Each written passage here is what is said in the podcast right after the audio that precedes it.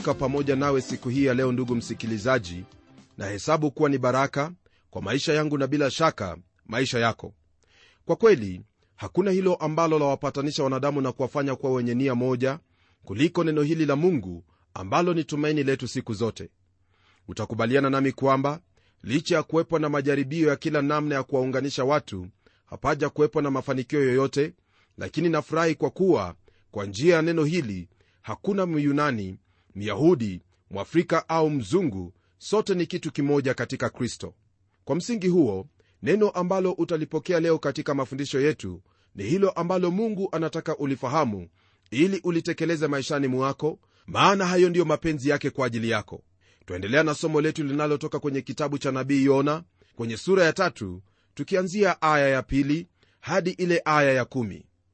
Nitasoma aya hiyo ya kwanza na aya ya pili nalo neno lake bwana lina haya ya kutwambia. Neno la bwana likamjia yona mara ya pili kusema ondoka uende ninawi mji ule mkubwa ukaihubiri habari nitakayokuamuru. Tangu hapo awali kwenye kitabu hiki neno la mungu limetuelezea kwamba mji huo wa ninawi ulikuwa ni mji mkubwa. Hili ndilo ambalo twalipata katika sura ya kwanza aya ya pili pamoja na sura ya nne aya ya 11 ambapo neno lake bwana lasema hivi na mimi je haikunipasa kuhurumia ninawi mji ule mkubwa ambamo ndani yake wamo watu zaidi ya 120,000 wasioweza kupambanua katika mkono wao wa kulia na kushoto tena wamo wanyama wa kufugwa wengi sana? Rafiki yangu kwa kitabu hiki kunena kwamba mji huu ulikuwa mkubwa sana ni jambo la kushangaza. Ila kama vile ambavyo twafahamu nyakati zile miji ilikuwa midogo tena ilikuwa imezingirwa na nyuta miji hiyo hasa ilikuwa ngome kwa watu wote ambao walikuwa wakiishi chini ya utawala au falme hiyo na wakati wowote ambapo kulikwepo na shida ya uvamizi basi wangelikimbilia humo. Katika mji huo au sehemu iitwao ninawi kulikwepo na miji mitatu ambayo ninawi ndiyo ilikuwa mji mkuu kuliko zote. Miji hiyo majina yake ni kama ifuatavyo. Kulikwepo na ninawi kala na korsabadi. Sehemu yoyote ambayo miji hiyo ilikuwepo ilijulikana kwa jina la mji huo mkuu ambao ni ninawi. Kwenye vitongoji vya mji huo msikilizaji kulikuwepo na watu wengi ambao walikuwa wakiishi kwenye bonde lililokuwa na rotuba wakati ule na wakati wowote ambao wangelihusuriwa basi miji hiyo yenye nyuta ndipo ambapo wangekimbilia kwa ajili ya usalama wao. Na kwenye historia twapata habari kwamba lile ambalo lilifanya mji huo kuanguka ni hayo mafuriko ambayo yaliangusha sehemu moja katika nyuta zile na hivyo adui kupata nafasi ya kuingia humo na kuwashinda wale waninawi unaposoma kwenye kitabu cha mwanzo sura ya 1 aya ya 11 na 12 neno la mungu latupa habari zifuatazo kuhusu sehemu hiyo ya mji wa ninawi. Nalo neno lasema hivi. Akatoka katika nchi akaenda mpaka ashuru akajenga ninawi na rehoboth iri na kala na reseni kati ya ninawi na kala nao ni mji mkubwa. Kama vile ilivyo kwenye neno la mungu mji huo wa ninawi ulikuwa ni mji mkubwa kweli. Mmoja kati ya hao wana historia wa zamani jina lake tesia alisema kwamba mji huo ulienea maili 27 mraba. Ila haukuwa tu mji mkubwa bali ulikuwa mkubwa kwa dhambi ambazo walizitenda humo pia. Mji huu wa ninawi msikilizaji ulikuwa na hatia ya dhambi ambazo miji nyingi kwenye biblia ilihukumiwa kwayo.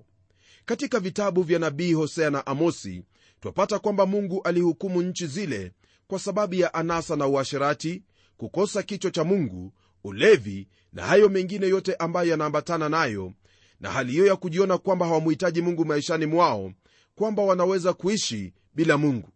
Hayo yote ndiyo ambayo mji huo wa ninawi ulikuwa umejihusisha yani kama vile ibada ya sanamu udhalimu na uhasama dhidi ya adui zao uliokuwa hauwezi kusemwa kwa jinsi ulivyokuwa wa kinyama ulikuwa ni mji wa pombe na uzinzi mvinyo na ukahaba chakula na uasherati. Huo mwenzangu ndiyo ulikuwa ushuhuda wa mji huo mkuu wa ninawi. Mji huo haungeliweza kuepuka hukumu ya mungu kama ile miji ya sodoma na gomora labda iwe kwamba watatubu. Ni katika mji huo ndipo mungu alimtaka yona akahubiri habari ambayo atamwamuru. Kwa mungu kumwagiza yona kuhusu hilo ambalo yamtaka atende ni jambo ambalo laonyesha ukuu na uwezo wake hasa kuhusu ujumbe ambao aliwataka watu wale kusikia. Hii ni kanuni ambayo ipo kwenye neno hili la mungu. Hasa unapofikiri habari za manabii hakuna nabii yeyote ambaye alifaa kunena neno lolote ila hilo ambalo mungu alimwagiza anene. Ndugu yangu hasa wewe uliye mtumishi wa mungu je hayo ambayo wayatenda na kunena ni mungu amekuagiza kuyatenda na kunena au wafanya hayo ambayo moyo wako akuelekeza kumbuka kwamba sio wewe uliye na ujumbe bali ni mungu ndiye anao ujumbe ambao wafaa unene kwa hao wanaohitajika kuupokea.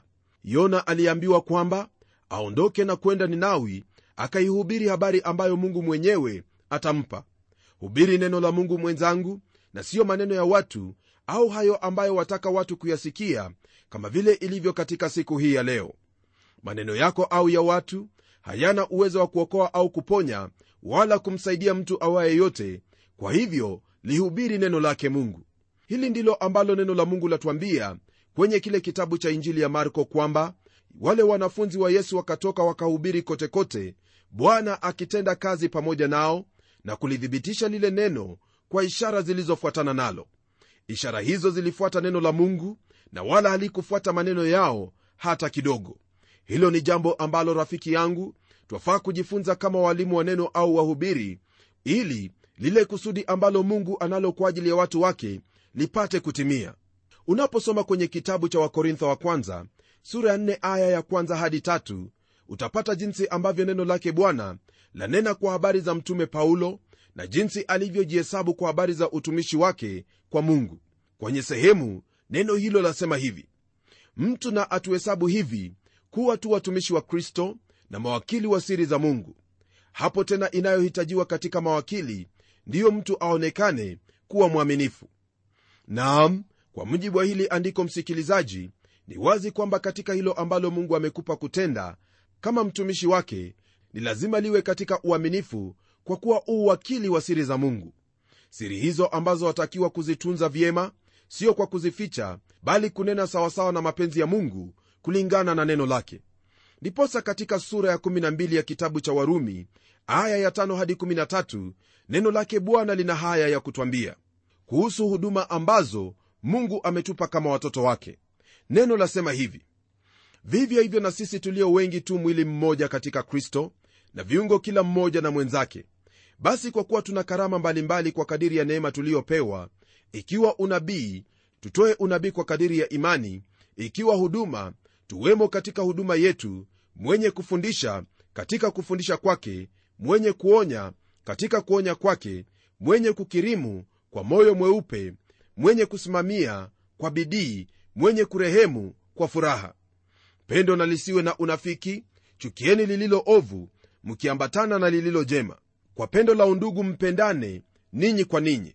Kwa heshima mkiwatanguliza wenzenu kwa bidii si walegevu mkiwa na juhudi katika roho zenu mkimtumikia bwana kwa tumaini mkifurahi katika dhiki mkisubiri katika kusali mkidumu kwa mahitaji ya watakatifu mkifuata ukarimu katika kukaribisha wageni mkijitahidi. Rafiki yangu haya ambayo neno la mungu latunenea ni hayo ambayo iwapo mungu amekupa maishani mwako kama karama ni lazima kutenda kulingana na matakwa yake ambayo ni wazi kabisa hakuna hilo ambalo ni jema katika maisha ya mtoto wa mungu kuliko kujua na kufahamu kwamba yote ambayo anayatenda yamo katika mapenzi ya mungu baba yake. Kama vile inavyodhihirika wazi katika neno la mungu hasa unaposoma biblia utapata kwamba ikiwa utayona matunda mema katika maisha ya huduma yako au katika maisha yako kama muumini basi ni lazima kulitegemea neno la bwana na kulitenda maana hiyo ndiyo kanuni ambayo mungu ameiweka daima kwa ajili yetu mpendwa hakuna njia nyingine ambayo waweza kufurahia maisha yako katika kristo ila katika kulitii neno hili jambo ambalo neno lake bwana latunenea mara kwa mara. Bwana na mwokozi wetu yesu kristo alipokuwa akinena na wanafunzi wake aliwaambia kwamba ni lazima kukaa katika neno lake ili wawe na matunda yatakayompendeza mungu. Kwa kuwa pasipo kukaa katika neno lile basi hawataweza lolote lile. Na kama ilivyokuwa kwa hao wanafunzi ndivyo ilivyo kwako leo hii na ndivyo ilivyo kwangu leo hii. Mpendwa ni hilo ambalo mungu amekuamuru unene ndilo litakaloleta mabadiliko katika maisha ya hao wanaokusikia na wala siyo maneno yako matupu. Nasikitika kwamba katika madhabahu ya sasa lile ambalo lazingatiwa sana sio kuhusu mabadiliko ambayo yanaletwa kwa ajili ya neno la mungu bali ni kuhusu maisha ya kawaida na jinsi ambavyo mtu yaweza kufanikiwa katika mali pamoja na mambo mengineyo. Huenda utajiuliza swali hili kwani ufanisi mchungaji si mapenzi ya mungu kwa ajili yetu? La sina maana ya hiyo hata kidogo rafiki yangu bali kile ambacho nataka ufahamu ni kwamba injili ya kristo siyo ufanisi peke yake. Injili ya kristo ni kumuhusu mwanadamu ambaye alikuwa amehukumiwa kwa sababu ya dhambi zake na anaelekea jehanamu lakini mungu aliyemuumba alimtuma mwana wake wa pekee naye akafa kwa ajili yake ili mwanadamu yeyote anapomwamini apokee uzima wa milele. Ndiposa kwenye neno la mungu twapata hayo ambayo kristo aliyetenda tunaposoma kwenye kitabu cha warumi sura ya nane, kwenye aya ya kwanza na kuendelea ambapo neno lake bwana latuambia hivi. Sasa basi hakuna hukumu ya mungu ya adhabu juu yao walio katika kristo yesu kwa sababu sheria ya roho wa uzima ule ulio katika kristo yesu imeniacha mbali na sheria ya dhambi na mauti. Maana yale yasiyowezekana kwa sheria kwa vile ilikuwa dhaifu kwa sababu ya mwili mungu kwa kumtuma mwanawe mwenyewe katika mfano wa mwili ulio wa dhambi aliihukumu dhambi katika mwili ili maagizo ya torati yatimizwe ndani yetu sisi tusiyoenenda kwa kufuata mambo ya mwili bali mambo ya roho. Kwa maana wale waufuatao mwili huyafikiri mambo ya mwili bali nia ya roho ni uzima na amani. Kwa kuwa ile nia ya mwili ni uadui juu ya mungu kwa maana haiitii sheria ya mungu wala haiwezi kuitii. Wale waufuatao mwili hawawezi kumpendeza mungu. Lakini ikiwa roho wa mungu anakaa ndani yenu ninyi hamfuati mwili bali mwaifuata roho. Lakini mtu awaye yote asipokuwa na roho wa kristo huyo si wake. Na kristo akiwa ndani yenu mwili wenu umekufa kwa sababu ya dhambi bali roho yenu i hai kwa sababu ya haki. Lakini ikiwa roho yake aliyemfufua yesu katika wafu anakaa ndani yenu yeye aliyemfufua kristo katika wafu ataihuhisha na miili yenu iliyo katika hali ya kufa kwa roho wake anayekaa ndani yenu. Hili ambalo twalisoma rafiki yangu ndiyo injili ya kristo na ndiyo ujumbe wetu. Kama vile ilivyo kwako wewe iwapo una bwana wako au yule ambaye anakusimamia katika kazi naye akakutuma hauna ruhusa kubadili lolote lile maana kwa kufanya hivyo utakuwa mwasi kama yona alivyokuwa. Mungu kwa mara ya pili alimwambia yona aende kwenye huo mji mkubwa wa ninawi na akanene hilo ambalo ataamuriwa. Na kwako rafiki msikilizaji je wafanya hilo ambalo mungu amekuamuru?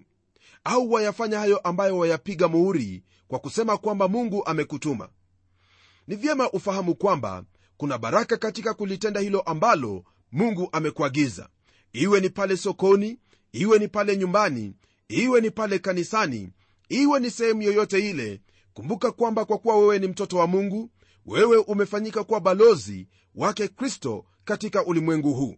Na ni lazima kumwakilisha kristo katika njia ambayo inamwakilisha vyema kwa sifa na utukufu wake hasa kwa kutii na kulitenda neno lake bwana naamini kwamba kadri ya jinsi utakavyoendelea kulisoma neno lake ndivyo utakavyofahamu ujumbe ambao wahitaji kuunena.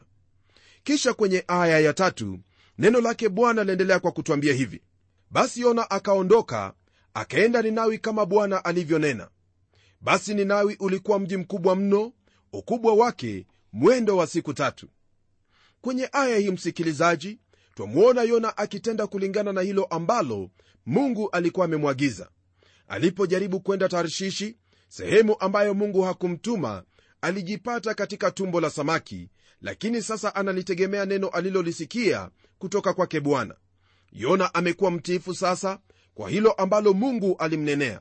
Nami natumai kwamba katika maisha yako hili ndilo ambalo utajitahidi kutenda siku zote yani kufanya kulingana na neno la bwana na wala si vinginevyo. Tunapoendelea kwenye aya ya nne, neno la mungu liendelea kwa kutwambia hivi. Yona akaanza kuingia mji mwendo wa siku moja akapaza sauti yake akasema baada ya siku 40 ninawi utaangamizwa. Hapa twamwona yona ndugu msikilizaji akinena hilo ambalo mungu alikuwa ameweka kinywani mwake. Hali ya yona ilikuwa ni kwamba ni lazima kufanya mwendo wake katika mji ili ujumbe umfikie kila mmoja naam hilo ndilo ambalo twahitaji kufanya siku zote kwamba katika ujumbe ambao mungu ametupa ni lazima tuwe watu watakaonena jinsi ambavyo mungu ametuagiza iwapo mabadiliko yatakuwepo katika maisha ya watu na watu wale kumrudia mungu. Yona aliingia katika mji ule huku akiwa na ujumbe wa hukumu wa mungu juu yake. Alipaza sauti yake akasema baada ya siku 40 ninawi utaangamizwa kwa kweli ujumbe ulikuwa umefikia ninawi kama vile mungu alivyohitaji. Kisha tunapogeukia aya ya tano neno lake bwana liendelea kwa kutwambia hivi. Basi watu wa ninawi wakamsadiki mungu wakatangaza kufunga wakajivika nguo za magunia tangu yeye aliye mkubwa hata aliye mdogo. Katika maandiko msikilizaji hasa katika agano la kale sehemu hii ni nzuri kweli. Watu hao waliokuwa waovu walimwamini bwana mungu hili ambalo watu hao walifanya ndilo ambalo mungu anamuuliza kila mmoja ambaye ni mwenye dhambi atende. Hakuna lingine lolote ambalo mungu ataka utende isipokuwa hili yani kumwamini mungu. Amini hayo ambayo mungu amekutendea katika mwana wake yesu kristo kwamba alikufa kwa ajili ya dhambi zako na alifufuliwa ili uhesabiwe haki mbele zake. Amini kwamba yu katika mkono wa kuume wa mungu baba nawe uokovu utakuwa ni wako watu hawa waliposikia ujumbe hawakusitasita bali walimwamini mungu huyo ambaye alikuwa awahukumu na hata wakafunga kama njia ya kunyenyekea mbele zake. Unyenyekevu kwa neno la mungu ndugu yangu ndiyo njia ya kupokea kutoka kwake bwana maana mungu huwapinga wenye kiburi na kuwapa neema wale wanyenyekevu. Unaponyenyekea kwenye neno lake bwana hauna hasara yoyote ile bali una baraka ambazo zatoka kwake mungu kisha tunapoendelea kwenye aya ya sita, neno lake bwana laendelea kwa kutwambia haya. Habari ikamfikia mfalme wa ninawi naye akaondoka katika kiti chake cha enzi. Akavua vazi lake akajivika nguo za magunia na kuketi katika majivu. Kwa mujibu wa aya hii ndugu msikilizaji mfalme huyu alifahamu kwamba hakuna njia ya kuokolewa ila ni kwa kujishusha yamkini mungu awaonee huruma na agairi hukumu yake juu yao watu hawa wote walikuwa katika hali ya kutubu makosa yao ili mungu awarehemu. Hili walilolifanya halikuwa kosa hata kidogo bali walitaka mungu kuwahurumia. Maana unapomuuliza mungu rehema zake kwa unyenyekevu yeye ni mwingi wa rehema na atakurehemu. Ikiwa hili ambalo mfalme huyu alifanya msikilizaji ndilo ambalo viongozi wa ulimwengu watafanya katika nchi zao basi mungu hana budi kubariki nchi hiyo na hata kuondolea mbali magonjwa pamoja na vita ambavyo vimekumba nchi nyingi. Hili laonyesha kwamba uokovu hutoka kwa mungu iwe ni kwa jambo lolote lile. Uokovu huo upo pia kwa ajili yako. Hii ni iwapo utaamini hilo ambalo kristo alikutendea pale msalabani. Nayo aya ya saba yaendelea kutwambia hayo ambayo huyo mfalme aliyatenda.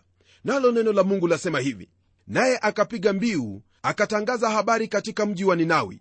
Kwa amri ya mfalme na wakuu wake kusema mwanadamu asionje kitu wala mnyama wala makundi ya ng'ombe wala makundi ya kondoo wasile wala wasinywe maji.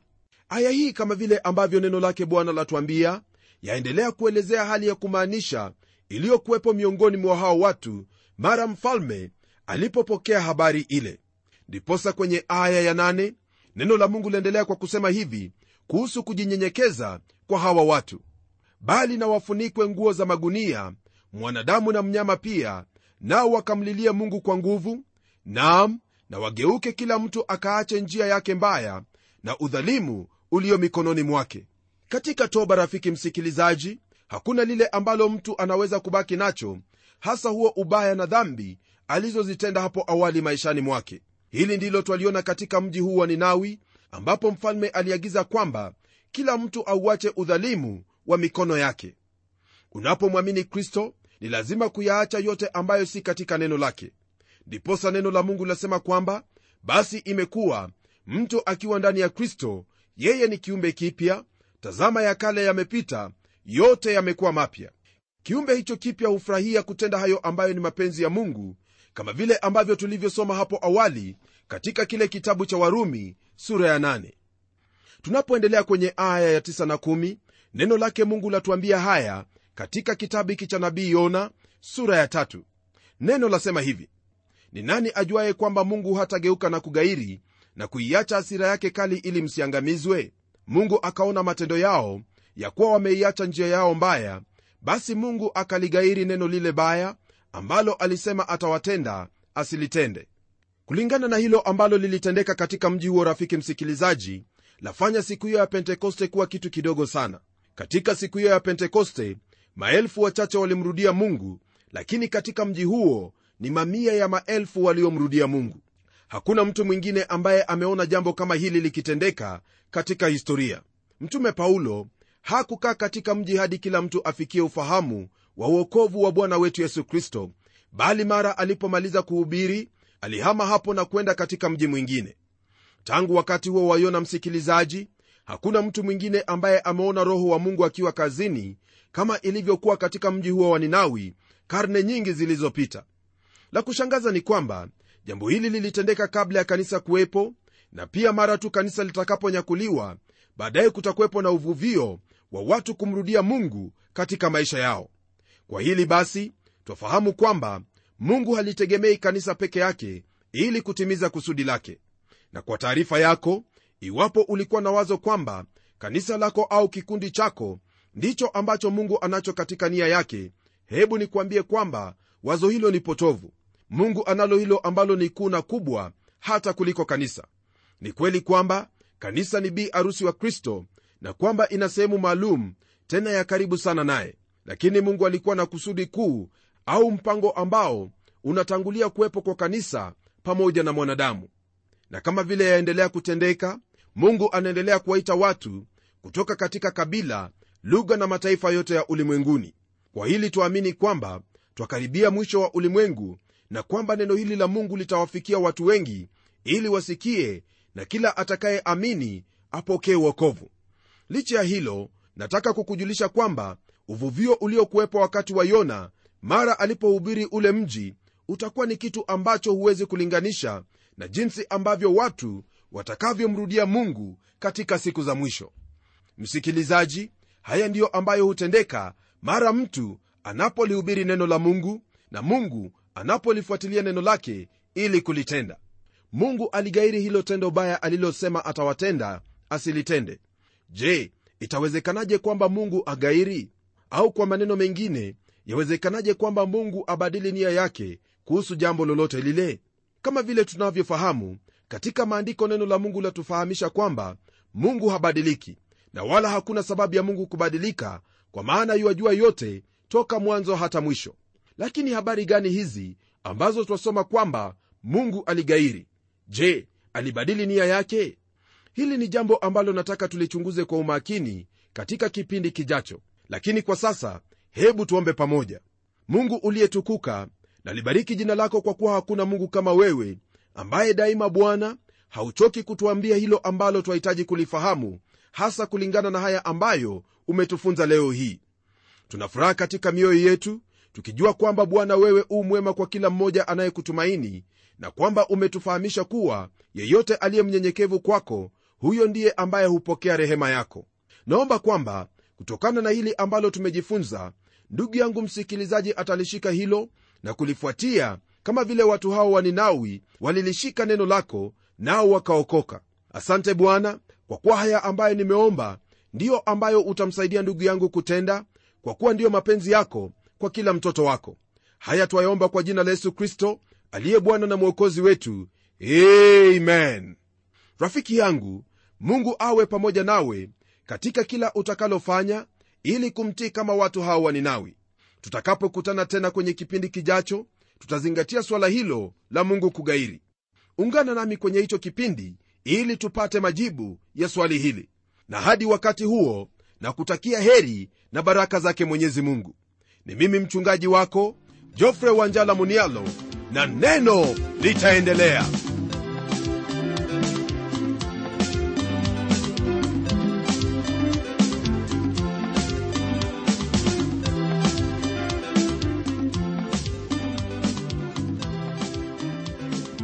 msikilizaji wangu neno ni lazima liendelee. Kwa hivyo hebu tuandikie barua utueleze jinsi hili neno la bwana linakubariki. Anwani yetu ndiyo hii ifuatayo. Kwa mtayarishi kipindi cha neno trans world radio sanduku la posta ni 21514 nairobi kenya kumbuka msikilizaji wangu waweza kununua kanda ya kipindi hiki ambacho umekisikiza leo. Ikiwa tu utatuandikia barua ili utuambie hivyo. Na hadi wakati mwingine ndimi mtayarishi wa kipindi hiki pamela omodo nikikwaga nikikutakia mema leo. Neno litaendelea